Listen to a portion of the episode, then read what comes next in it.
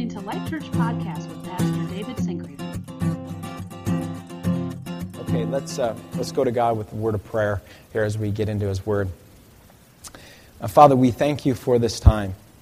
We thank you that we can rest in Jesus and that we are free in Him because of what He's done for us on the cross. We pray that you'd open up your scriptures to us now by the power of the Holy Spirit. Um, you know, Lord, that I'm, uh, I'm quite ill equipped and unable in my own strength to uh, do this task, but by the power of your Holy Spirit, you can make this make sense. You can make this have impact. You can make this uh, have change in our lives that leads us closer to you. Help us, Holy Spirit, to bend our lives around you and around your word instead of around what we feel and what we think is best. We love you today, Lord God, and we trust you. In Jesus' name we pray. Amen. All right, well, we are uh, in a 52 part series, uh, and we're in part 11 of that series today. And it's just been a blast. It's called Centered. We're centering on Jesus Christ, the foundation and the center of our faith. Um, and so uh, we've been talking about uh, Jesus, some highlights in Jesus' life and ministry leading up to Easter, and then we're going to look at his miracles, at his teachings, at his parables, at types of Christ in the Old Testament, and we're just having a ball doing that. Um, you know, Pastor Bill talked last week a little bit about the woman at the well, and today we're going to meet a couple of friends of Jesus. Um, I think it's important when you're examining someone and when you're looking at his life, you look at who he was friends with, who he hung out with. Jesus had lots of followers, lots of fans. He also had several foes, people that wanted him dead. But he had some close friends as well. And we're going to meet two of his wonderful friends, a couple of wonderful ladies. Their names are Mary and Martha. So if you'd open your Bibles to Luke chapter 10, verse 38, we're just going to look at a couple verses today. Um, if you don't have a Bible, there's a hardback black one in the back, and you can uh, take that as your gift. Uh, from us today. We want you to have a Bible. We want you to be reading a Bible uh, and connecting with Jesus through the Bible. So here we are in Luke chapter 10. And we're going to meet a couple of Jesus' friends. We'll be looking at these same friends again next week, so you'll want to remember Mary and Martha, a couple really great ladies in the Bible. So let's read this and then we'll walk through it. Sometimes when uh, someone else is reading the scriptures, I just like to listen, so feel free to do that as well, because we're going to walk through it line by line as we go through it today. But sometimes it's weird how the Spirit can help you to catch more when you just listen to the Word. All right, so here we go. I'll read it and then we'll unpack it. Verse 38 of Luke chapter 10 says, As Jesus and his disciples were on their way, he came to a village where a woman named Martha opened her home to him. She had a sister called Mary who sat at the Lord's feet listening to what he said. But Martha was distracted by all the preparations that had to be made. She came to him and asked, Lord, don't you care that my sister's left me to do the work by myself? Tell her to help me. Martha, Martha, the Lord answered, You're worried and upset about many things, but few things are needed, or indeed only one. Mary has chosen what is better, and it will not be taken away from her. Okay. Now, as Pastor Bill said last week, um, Jesus placed an incredible importance on women in a culture that was often um, that often devalued women, and we're going to see that here again today. Jesus is befriending these women. He's close with these women. He spends time with them, and he takes time to teach them and train them and instruct them. Now, that's the first thing we learn here. The second thing we see is that these two are sisters, and that though they are adults, they still act like sisters. Um, they haven't quite grown up out of all their sisterly troubles. Uh, you can almost kind of picture this scenario happening when Mary and Martha are like six or seven. You know, and I've got uh, Liv, who is almost five, and, and I can kind of imagine um, her and Jada doing this sort of thing. You know, where um, Mary and Martha's mother would tell them, go clean your room, and you can just see Martha's up there, and she's alphabetizing everything and structuring everything and putting everything in its place and color coordinating all her clothes. And she's just getting everything exactly how it's supposed to be. And meanwhile mary's over there in her tutu just spinning around dancing and singing worship songs. And martha's like mom you know mary's doing it again. She's not helping me. Tell her to help me. And you can kind of see this whole scenario unfolding back when they're like six or seven and nothing's changed except that it's not their mother anymore. It's now jesus who gets caught in the middle of this thing all right? And so, as we dive into this passage, I want to compare and contrast Mary and Martha a little bit because here's the deal, friends. Uh, there, are, there are two types of us here in the church. Um, just like Mary and Martha were sisters, we're brothers and sisters in Christ. And there are Marys and Marthas in the church, and we tend to annoy one another just like Mary and Martha annoyed one another back in this time. All right, so I want you to see who you are more like today. Okay? If you are Mary, uh, you tend to be more contemplative. You tend to, to think a little deeper and you tend to like deep thought a little bit more and you just kind of like sitting there pondering things a bit more. If you're Martha, you tend to be more active. Um, you're more prone to the activities um, of the church and things like that. Uh, Mary is going to be more towards the ministry of the Word. Uh, she's going to like to do Bible studies and and help people dive deeper in, in their knowledge of God and in their relationship with God. Martha's going to be on every kind of committee. She's going to be at the, doing the work of the church. She's going to be um, on the building committee, and she's going to be on the outreach committee, and she's going to be on the service committee. She makes a great deacon. Okay? Um, so they're different. Uh, and that's what I want you to notice about these two is neither one is bad. They're just different. Okay? These are two wonderful ladies. Uh, Mary is about being. And, and some of you uh, have this ability to just, you know, you just call me like, well, let's just, let's just be present. And, and Martha's, you just don't even know what that means. You know, you just have a hard time with that saying because it's like, what, is this, what does this even mean? Uh, Martha's are more about doing, like, what are we accomplishing here anyway? You know, what, nothing's getting done, we're just all sitting around. And so they're, they're like, let's be doing something, let's be going somewhere. Uh, Marys are more type B. You're usually a little less organized. You're usually a little less systematized. Martha's, you're quite type A. You like lists. You like checking them off. You like doing things in order. You like thinking linearly. Okay? You like structure to the max. And you like carrying it out to the letter. Marys, you enjoy the presence of God. Just being in God's presence. Um, I think the term soaking was developed by a bunch of Marys. The first time I heard soaking, I was like, what are you, you're soaking, you're soaking in what? You know? And somebody says, you want to just come over and we're just soaking in God's presence. And it sounded like a big, you know, hot tub Christian party or something. I didn't know what that meant. I was like, I don't, I don't really get that. Um, Martha's, you don't do much soaking. Uh, you're about giving presence to God. Okay? You're about, you're about working and developing presence to give to God rather than being in God's presence so much. Mary, you're about relationship with God and others. Whereas Martha, you're about responsibility uh, to God and to others. You take that very seriously. You, you feel a, a deep sense of responsibility. Mary is about a full heart. Martha is about a full schedule. Mary is ten, Mary's tend to be a little bit more laid back. Martha, you tend to be a little bit more uptight. Marys tend to uh, not worry quite so much. Martha, you tend to be a little bit of a worrier, a little bit of a stress case. Um, I know this because I tend to be a little bit of a Martha. All right? Um, I tend towards Martha. I, I tend to, uh, I, I, have trouble sitting still. All right? Um, and I have ever since I was a little kid. When I was a little kid, my parents tell me that um, I would, they would put me to bed, and, and when I was really little, I slept with this stuffed bird. But later on, I slept with a basketball because I, I love basketball, and that was my thing. And I, I just, I always wanted to be playing basketball, and I didn't want to take a break from it, so I'd just sleep with my basketball. And I would kick my leg. You know, I just could not stop moving. Even when I was trying to fall asleep, I'd just be sitting there kicking my leg. And they would know that I went to sleep once, you know, sleep had finally wrestled me down to the ground, and my leg would stop. And then I'd go to sleep for a couple hours and get up and just go crazy all over again. You know, when I would eat, we had this bench that went around our table, and, and my siblings would eat with their legs under the table like normal people, but I sat sideways because I could eat a little bit, and then I, right after devotions, I'd be ready to go. I'd be ready to get, get back at whatever I needed to do, whatever I wanted to be playing or doing or whatever. I have a hard time sitting still. To this very day, my wife will sometimes ask me, Can't you just sit still? No. Some of you ask, Why do you pace so much when you preach? Why do you have to walk back and forth? I don't plan to walk back and forth a thousand times in a sermon. It just happens. I don't know why it happens, but it's just, it's just this thing in me that I'm always going. And if you're Martha, you kind of understand that. Additionally, I tend to be a little bit of a stress case, and if you're a Martha in here, you can kind of relate with me.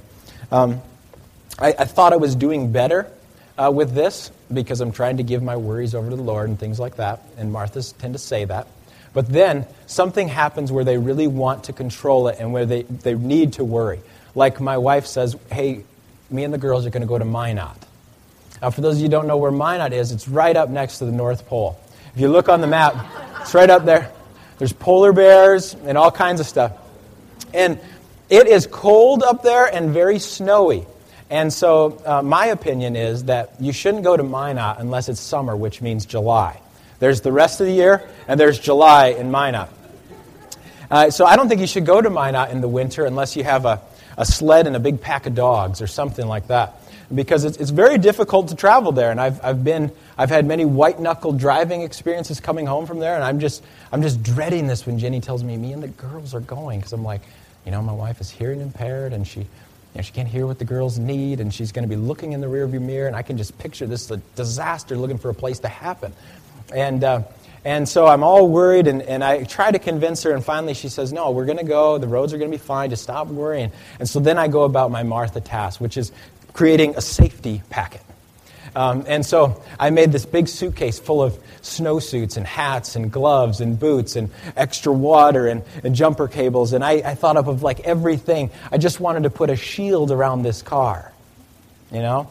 Um, I made sure the oil's changed and everything's working right because that's my Martha tendency. All right? Which one are you? Which one are you? Are a little bit more like a Mary or a little bit more like a Martha? Now, the, the tough thing about this story for Martha's all right, is that it seems like Mary's the white knight here, doesn't it? It just seems like Mary is, is doing everything exactly right, and Martha's the one that, that gets corrected, and so she's all bad. I want to give you a little bit of a different perspective. That's not totally the case here. And both these lady are, ladies are great, but Martha does have her moment, and so we'll look at that. She has her, her little meltdown, and then um, you know, Jesus deals with her gently, um, and then we can move on. But First, I want to address something with the Marys, then we'll talk about Martha's, and then we'll walk through the text here and see what Jesus would say to us. Um, so, Mary's, first of all. Now, I have uh, met a lot of people that say they're Marys, and I doubt it, okay? Um, most of these, I will say, are college and high school age men. Uh, and they say, Yeah, I'm just like Mary. I love to sit around and do nothing, so I'm holy like Mary. And I'm like, no, you're not like Mary at all. You're more like other people in the Bible. They're in the Proverbs. They're called sluggards. All right? You're not like Mary at all.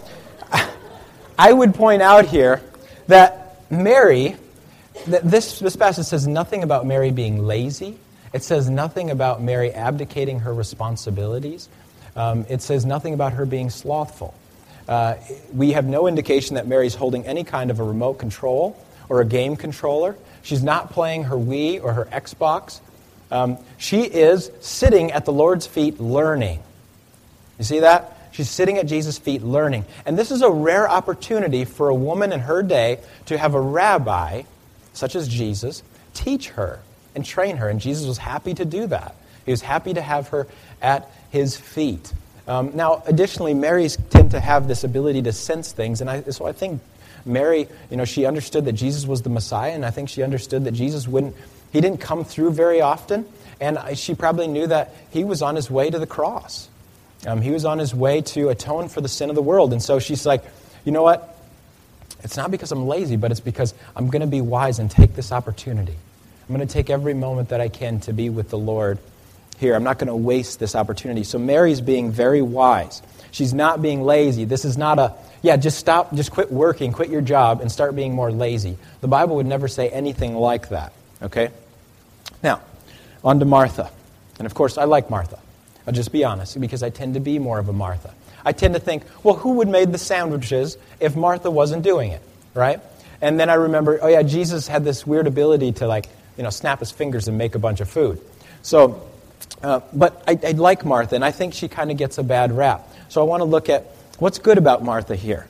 Well, look at verse 38.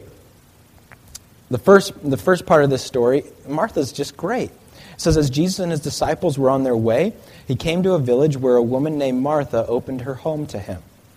Okay? So nobody else is saying, Hey, Jesus, why don't you and your disciples come here and stay with us? You have a woman. Come, come forward and say, Jesus, you come over and you stay with us. I'll take care of you.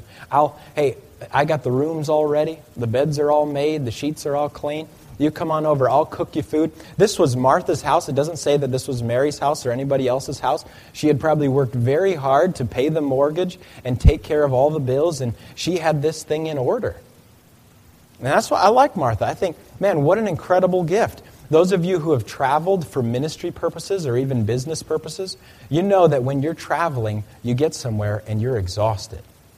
And especially for ministry, if you're traveling for ministry, what happens when you get there? Normally, um, the people that are waiting for you have been like getting jacked up about it for a couple days.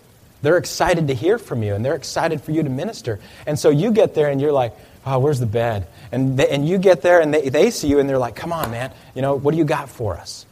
And Jesus had that everywhere he went. People were excited to see him. They had things that they needed from him. They wanted their, their relatives and friends healed. And so Jesus comes to this town, and Martha says, Hey, why don't you take a load off, Jesus? You're tired. You have a lot of demands on you. I got everything taken care of. What a gift. What a gift that she could give to the Lord Jesus. And I'm sure he was incredibly grateful for it. Okay? So Mar- Martha's intent here is great. She's been diligent. Those of you who are Marthas in the church, I appreciate you because you're so diligent that you're able to give these great gifts. You got these great hardworking hands. Okay? Now, where does it start to go bad? Well, right after we read verse 39, it says, She, meeting Martha, had a sister called Mary who sat at the Lord's feet listening to what he said. Okay? Then verse 40, but Martha was distracted by all the preparations that had to be made. She was distracted. She gets distracted from the purpose of the visit. She gets distracted from what's most important, from the fact that she's caring and loving, caring for and loving Jesus and inviting him and his disciples into her home. She gets distracted. How many of you do that? You get distracted from the initial purpose of a gathering or inviting people into your home, like uh, maybe you're going to have your neighbors over and they're not believers and you want to talk to them about their faith and their life and you invite them in for some food to just welcome them. But the whole process for getting to that point is so stressful because the food can't be good, it's got to be gourmet. You know, you've got to have all the hors d'oeuvres, you've got to have everything just right. Your house has got to look like no one's lived there in like a year. There can't be any spots every, anywhere. I mean, this is sometimes our home. I, I talked to Jenny about this because um, she, she, she loves to have a clean home, and that's a beautiful thing. But Martha gets a bit distracted here. She goes overboard. How many of you go overboard with the preparations? You know, the Bible says that Martha got distracted with the preparations that had to be made. But my question is did all of them have to be made, or were there some that she just did because she had to do? Because it was Martha. And I don't want Jesus to have better chicken somewhere else down the road. Jesus is going to have the best chicken here. He's going to have the biggest piece of chicken. He's going to have the best food. He's not going to go somewhere else and say, I got better food than, than here than at Martha's house. He's going to have the best stuff here. And there's some pressure. I mean, when God comes over to your house, you want to make a good meal. You know, I, I can see where she's coming from. You know, you don't want to show your the sloppy side when, when the Son of God is coming to your house to eat. But um, I wonder how many of these preparations had to be made. So she gets distracted. Now, it gets a bit worse. Uh, as she works, you know, of course, Martha's, we tend to get overextended. We tend to say, yes, yes, yes, yes, I'll do that, I'll do that, I'll do that, even when we can't physically complete it. Um, we tend to exhaust ourselves to the max. And we tend to have to do things because we don't want anybody to do it wrong. Right? Um, if you're going to make that and everybody's eating at my house, then they're going to think I made that. And so I don't want you to make that wrong. I'll just do it. Give me that. Hey, I'll just do that. And so Martha, you can just see her, she's doing that. And after a while, Martha start to feel really stressed. You start to feel like there's a lot of anxiety on you. And you start to feel overwhelmed. And then, and then pretty soon, you get a bit snippy with people. And then pretty soon, Martha's all alone in the kitchen. Because nobody wants to be around snippy Martha, and you can't do anything right for her anyway right? Um, I've been there before. So, uh, what happens is Martha's in there, you can see her chopping away, and she's just getting more and more frustrated and angry. And Mary's sitting at Jesus' feet, and I can't stand my sister. And she's just always sitting around, and I'm always having to do this all by myself. And she's, you can see her internally, she's just boiling up and getting a bit hotter and hotter. And finally, she boils over and does something she's going to regret. She comes in the living room. You can see her carrying her wooden spoon. And she says to Jesus, Don't you care? She asked the creator of the heavens and the earth, the savior of the world, don't you care? I mean, I just picture Jesus, you know, she says, Lord, don't you care that my sister left me to do all the work by myself? I picture Jesus just sitting back and saying, Well, let's see. I created the heavens and the earth. I'm upholding all things. I'm here to atone for the sin of the world. Yeah, I care. You know? But he doesn't get smart with her. You know, that's the beautiful thing. He doesn't get smart with her and say, Well, let's just talk about how much I care for you, Martha. Um, not everybody cares in the same way that we care, right, Martha's? You, you, you got to realize that here. But she takes it a step further, okay? And, and uh, this could be a good indication to us why Martha is still single. She gets bossy with Jesus, okay? So she, she, takes, she takes that, you know, she comes in there and she says, Don't you care? And then she says, Now you tell her to come help me. So not only now has she asked the Savior of the world, the God of the universe, if he cares, but she's now bossing him around. And this is another trend that we can get, can't we, Martha? That when we get a bit stressed out, when we get frustrated, we start bossing people around. We start, we start, we, we actually, we, we do things that we wouldn't normally want to do. Um, and this is what happens with Martha in this. She's just having a little bit of a meltdown here. She's just having a moment. And Jesus could have gotten angry here. He could have said, Listen, you don't tell me what to do. I'm God. he could have said a number of things right there. But he doesn't. And look at how Jesus gently handles Martha. He says to her, Martha, Martha. You know, and you could see Jesus saying this a number of ways, but I see him just saying, oh, Martha, Martha. You know, maybe even just chuckling, like, Martha, hey, come on. What happened? A minute ago you were welcoming us, now, now you're all upset and angry. What happened? You know, look at you're you're worried and upset about many things. You're stressed out. What's going on, Martha? Where's all this anger coming from? And it's kind of like Jesus, the therapist, in this moment, like, Martha, Martha. He's just showing her life, like, hey, just, you know, chill for a second. How many of you, this is you today? You're stressed out, you're worried, you're upset, you're angry, you got this, you know, this bitterness that you're working all by yourself, you're tired, exhausted. You know, this is our whole culture. Do you realize that? We live in a Martha culture. Um, you know, according to the Wall Street Journal, I was reading some statistics this past week, and Americans, you know, we work more now than we ever have. On average, at least 10 hours per week more than we ever have. We're working more now than any country on the face of the earth. Uh, we don't take vacations. Um, we've invented a new thing called working vacations, which is the biggest oxymoron. It means that you just do your work from a nicer location. And you take, so you take your emails, you take, you take your phone, and, you, and you're so accessible to everyone that you can never, ever take a break. You can never take any time off. You're just always on the clock. You're always working. You're always responding to some sort of email. And if you look at some of the big CEOs in the companies, Google and Yahoo, they just work insane number of hours. It's insane. But it's driving us into the ground. As a result of this, um, 40 million Americans in 2011 reported dealing with some sort of an anxiety disorder. 40 million. There's approximately 300 million people in America. 40 million of us have some sort of an anxiety disorder. One in five Americans over 18 is taking some sort of a psychiatric drug to deal with things like anxiety and depression. One in five. It's 20% of us. A lot, a lot of it due to just stress, just work, just work, just work, just got to keep up, just got to keep going, can't take a break. Our Martha mentality. Our overall use of these psychiatric meds is up 22% since 2001. So, since 2001, we've gone up 22% in our use of these things. We're saying, I've got to get some peace somehow. I've got to relax somehow. But the list goes on. It needs to be done. So, give me a couple pills and I'll go to work. And that's what's happening. It's happening all, I mean, it's, it's so common now. It's what happens when we get distracted in our lives, when our priorities get out of whack. We lose sight of Jesus and what's most important. We end up like Martha. We're worried, we're stressed, we're anxious, uptight, can't sleep, can't relax, can't think. We, then we, yeah, I mean, the odd thing is we're so tired that we can't sleep. You get in bed and your mind just races, just keeps going. Let's look at what Jesus says to her in verse 42. He says, Oh, Martha, you're worried and upset about many things, but few things are needed. That's a good thing for us to remember. Then he says, or indeed only one. Mary has chosen what is better. Some translations say the better portion. And it will not be taken from her.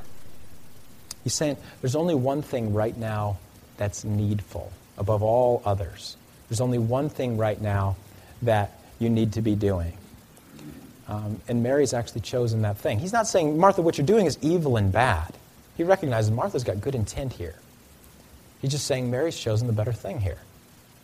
She's, the, she's chosen the portion that will last. She's chosen me as her great portion. I can take care of the other things, Mary. Remember those 5,000 people that I fed with a couple fish and a couple loaves of bread? Yeah, I can, I can do that thing again. You know, I'm, I'm not, you know, I'm not, my hands are not tied here. Mary's chosen what's better.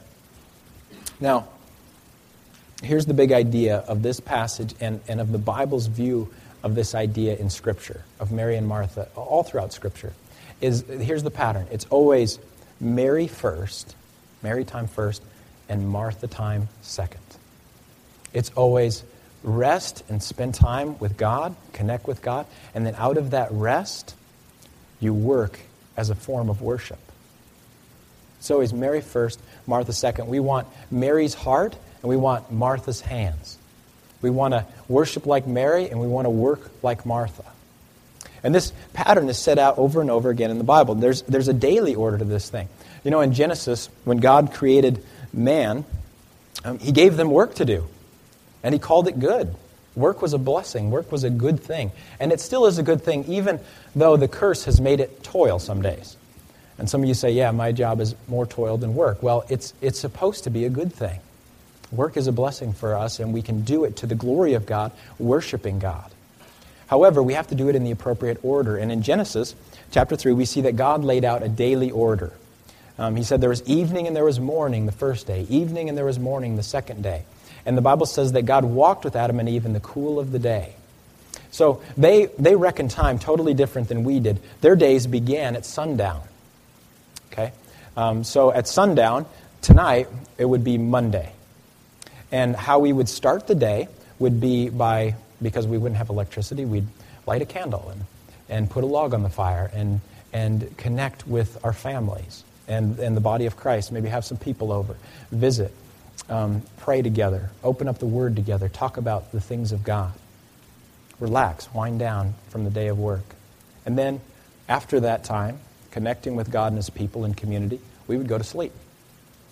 That would be the first two parts of our day connecting with God and His people, going to sleep. And then we'd wake up and we'd work as the out of, out of us a heart of worship to God, to the glory of God, for the good of other people, and we would do that out of a full heart as the end of our day. See how that see how that's so much different from our culture? Our culture, the beginning of the day is the first part of the day.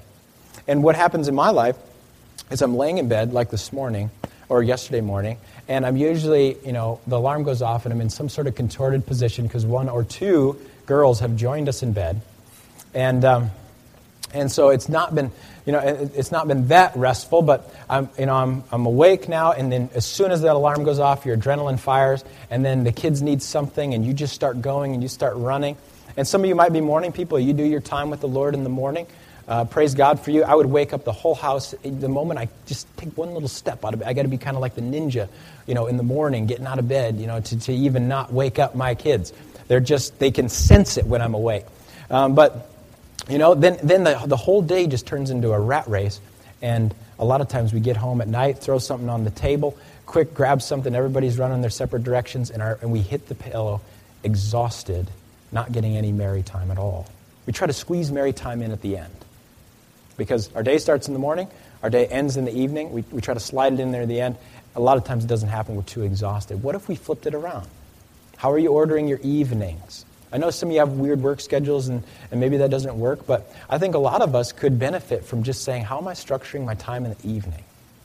How am I, how am I uh, planning that out? Am I spending any time thinking about how, is, how are we as a family or as a community with me and my friends and the people of God, going to connect with each other and with God in the evenings before we rest? How are we going to wind down from our day and, and, and take that Mary time so that our work is done out of a heart of worship instead of a heart that's, that's burdened and tired and exhausted and stressed out, anxious. How are you doing that? Are you taking, are you taking time for that Mary time each day to just connect with God, to open up the scriptures, to talk to Him, to connect with His people, to laugh with your kids, to play with them? Are you taking time to do that? I would, I would encourage you. Um, the Bible has laid out order for us to do this each and every day so that our work doesn't become toil so quickly. Uh, additionally, there's a weekly order. Of course, in the Old Testament, there was a Sabbath day on the seventh day. You had six Martha days with a little Mary time built into each one of those Martha days, and then you had a rest day on the Sabbath day, which was a day to connect with God and His people and a day to rest and recharge your batteries. Now, once Jesus came, He made that day, uh, the rest day, the Sabbath day, into Sunday because that's when Jesus rose from the dead. And some of you, you can, you can even see how the daily order thing works because the Bible says Jesus was crucified on Friday and he rose again three days later on Sunday. And you're like, Friday, Saturday? Wait a minute. How does that three days? Um, well, it's three days in their time because Jesus, because the night morning thing, right? The day starts in, in the evening, and Jesus was buried for a portion of three days. Okay? So Jesus sets this new order for, for Christians where now we come together as a family of God, as the people of God, and we worship on Sunday. We take that time to connect with God and His people, and we rest. I understand some of your jobs are different. I'm not harping on you here, but how are you doing with your Sabbath time? Are you getting a, time, a day of rest? Are you getting a day to just cut everything out? You know, turn the phone off for crying out loud. Um, otherwise, that thing is always beeping or buzzing or doing that silly ringtone that you put on it. You know, it's just going crazy. Are you, are, do you have a day? You know, this is what God gave you as a gift. He said, You're frail, you're human, you're weak, you're not like me, you need to rest. And so He gave us a day and commanded us not to work. What a great excuse to play and just to relax and just to chill and say, Nope, I'm, I'm not working today. Because God says I can't. And if God says you can't, you can't. Now, what Marthas tend to do with the Sabbath days, they tend to make it into a huge list of rules, so it's actually more stressful than the other six days.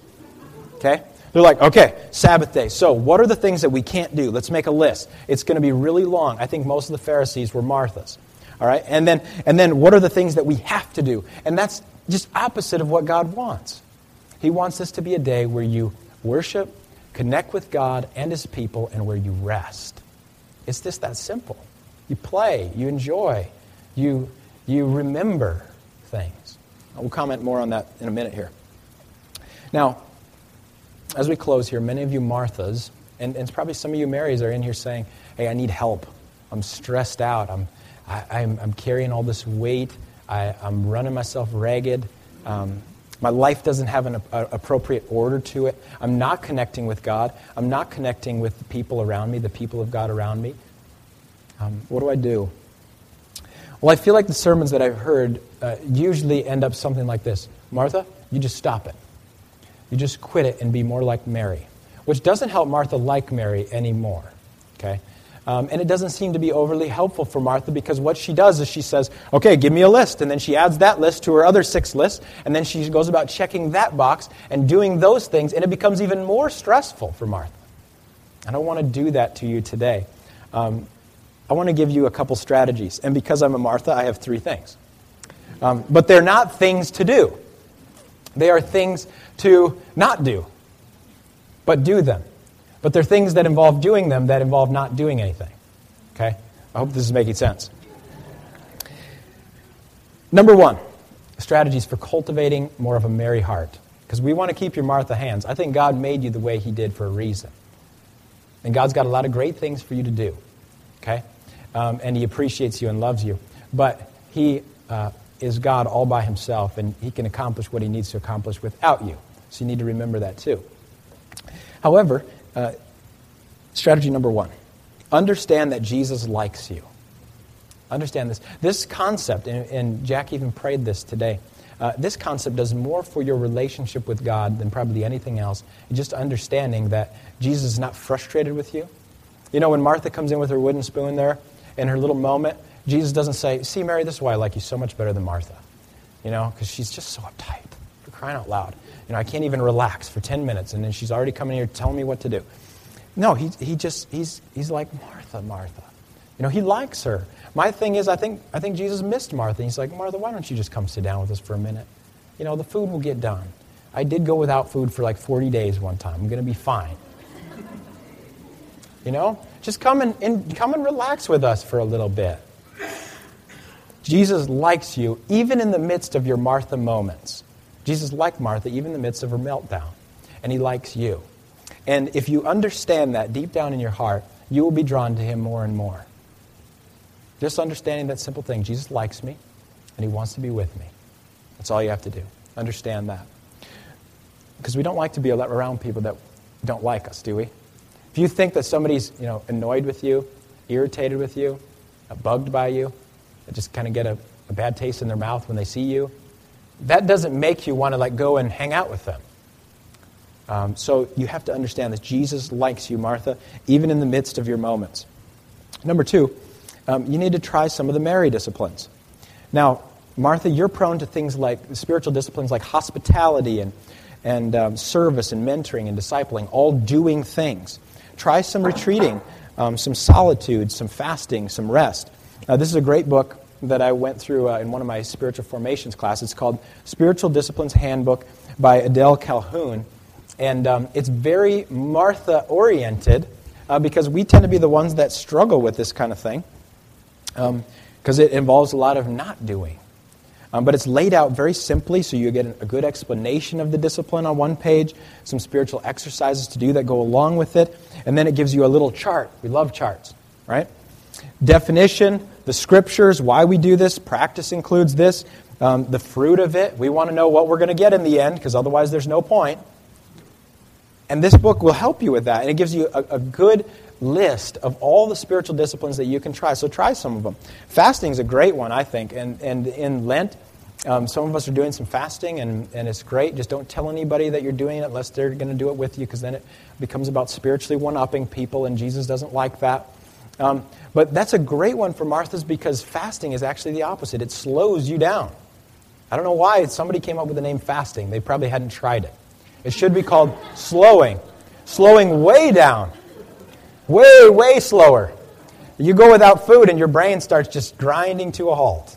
And that body of yours that is, you know, so eager to go do stuff, you just lay there and say, Oh God, I would love a cheeseburger. You know, and you just start thinking about food, and, and it just, it's a really a great practice to try. Um, so try some of those Mary things that Marys are more prone to the, the, the resting and the solitude and, and, and getting away with the Lord. Um, try some of those things. You might really find that that's what you're needing. I've found some of those to be, you know, retreating is a great thing that um, it's a struggle for us to get there, but Pastor Bill and I try to do it every month, uh, one day a month, and it's always blessed. Um, it's always what we needed. All right? And then lastly, uh, Sabbath, Sabbath, Sabbath. Remember the Sabbath. Uh, I can't emphasize this enough for your lives. This is, this is the fourth commandment that God gives us. And I want to I wanna, uh, share something as we close here from Deuteronomy. Uh, this is the one account of the law in Deuteronomy 5, uh, the Ten Commandments, and the other one is in Exodus 20. Now, um, God says something very unique in Deuteronomy 5 about the Sabbath. He says here, Observe the Sabbath day by keeping it holy. This is Deuteronomy 5, verse 12. And then he goes on, six days shall you labor, do all your work. Jump down to verse 15. It says, Remember that you were slaves in Egypt, and that the Lord your God brought you out of there with a mighty hand and an outstretched arm. Therefore, the Lord your God has commanded you to observe the Sabbath day. So here's the key, Martha. This is, this is one of the things you do on the Sabbath day. You remember. You remember that you're not a slave anymore. You're not slaves. Uh, see, here's the thing about slaves they can't rest. You have no choices. It's work, and that's it. And so, part of the reason why God commanded this, this day of rest, is so that his people would remember who they are and remember what their God had done for them. But they're not slaves anymore. They can rest because their God has delivered them. And likewise, you and I are no longer slaves. You say, well, where, when was I ever a slave? Well, we were, first of all, slaves to sin. The Bible says that we were slaves to sin before Christ freed us. And He has freed us and given us the power of His Holy Spirit. But secondly, we were slaves to the law, having to obey the law to complete our own righteousness. And the thing of it is, there was no way we were doing that on our own. There's no way we could do that. So, part of the Sabbath for you, Martha, is remembering I'm not a slave anymore. Jesus Christ has worked on my behalf to accomplish the work that I could never do so that I can be free and have rest in Him. That's part of it. It's like you use the gospel on yourself every Sabbath day. You say, Why am I resting today? I don't have to earn my own salvation. I don't have to be working for God nonstop. Why? Because Jesus paid it all. My work is never to earn anything anymore. My work is not so that God would be pleased with me, but because in Christ He already is. Do you see that? That's why we can Sabbath. That's why we can take a day off. That's why we don't have to share Jesus with every single people we, every single person we see. If it depended on that, all of us would still be condemned. But you can take a day of rest and stop the ministry. You can take a day of rest and stop counseling people. There's, there's always going to be stuff to be done.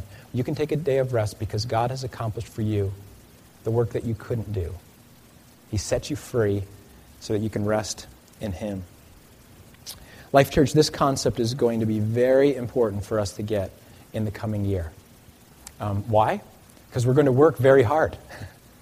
I don't know if you've noticed, but we're bringing more and more things to you coat projects and, and clothing orphans and, and, and, and working next month to, to get uh, funds together for adoptions and, and sponsoring more children in Swaziland. And we're trying to do a water project in our community in Swaziland. And now we've got this massive garden. Jack just brought in a few uh, tomato plant seedlings that have sprouted up. Well, those are a few of like 300.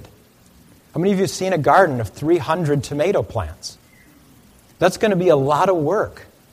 200 feet of carrots, lots and lots of onions, lots and lots of cabbage. We're going to work our tails off. It's good news for you, Martha. Mary, you're going to have to get going. Now, here's the thing, though. Okay? As we work, as we do the harvest festival, as we do summer outreach, as we disciple people, as we teach them the Bible, we're going to do all this great work, okay, for God and His glory and for the good of other people. As we do all this work, we're going to have to remember, we're going to have to remember this concept that it's Mary first and Martha second. Otherwise, if you do this out of a Martha heart, you're going to wind up like Martha, stressed out, upset, um, tense, worried, anxious. It's going to have the opposite effect that God wants it to have on our lives. But here's the deal if we will do this work this year, at your jobs and in the church, out of a, a Mary heart, a heart of worship, and we do our work as an extension of worship to the Lord for His glory and for the good of other people, then this year will be nothing but life and joy for you.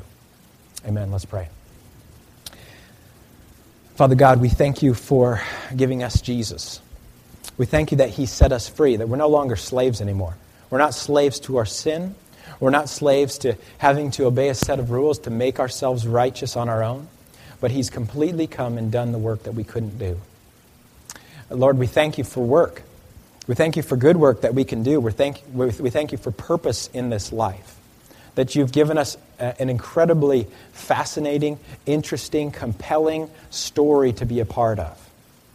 It's your story, the redemption of all creation. And we get to start that now. We get to be a part of that work now. And so, Lord, I pray that you would give us Mary hearts, full of worship to you for everything that you've done, and that you give us Martha hands ready to go to work, ready to do that work to your glory and for the good of other people. We ask these things in Jesus' mighty name, we pray. Amen.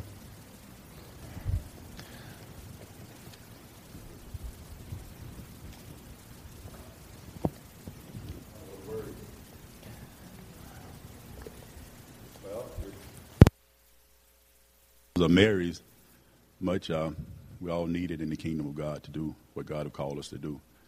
Um, so we're going to have a prayer team to come up, and uh, we're going to have some people up here to pray for you guys if you need prayer. Um, so just um, just know that uh, if you're Martha, you know we need workers. If you're Mary, we need people that's going to pray and intercede on, on our behalf. Or if you're both, you're both both is even better. So let's just know that whichever we are, you know, we're needed by God, but need, we're needed to, to get the word out uh, to other people about God. you know, and it's important. So, so if any of you guys need prayer, just come up, and if you don't need prayer, then you, you are dismissed. But first, I'd just like to pray for you. Father God, we thank you so much for this opportunity to come into your presence and to um, listen to an, an, amazing message about two sisters who were totally opposite, but both uh, very much so needed. So I pray today, Lord God, that you would help us to, to be like both of them. Help us to have um, start our day off with prayer and, and uh, meditation with you, and then to get up and, and act on that as, as Martha did, to get up and serve and to uh, do the things that you've called us to do in this life. So we just thank you for, for being our God. We thank you for calling us out of darkness and into your marvelous light. Uh, so we just we praise your holy name today, God, and we thank you in Jesus' name. We pray, Amen. So you're dismissed. If you need prayer, come up, please.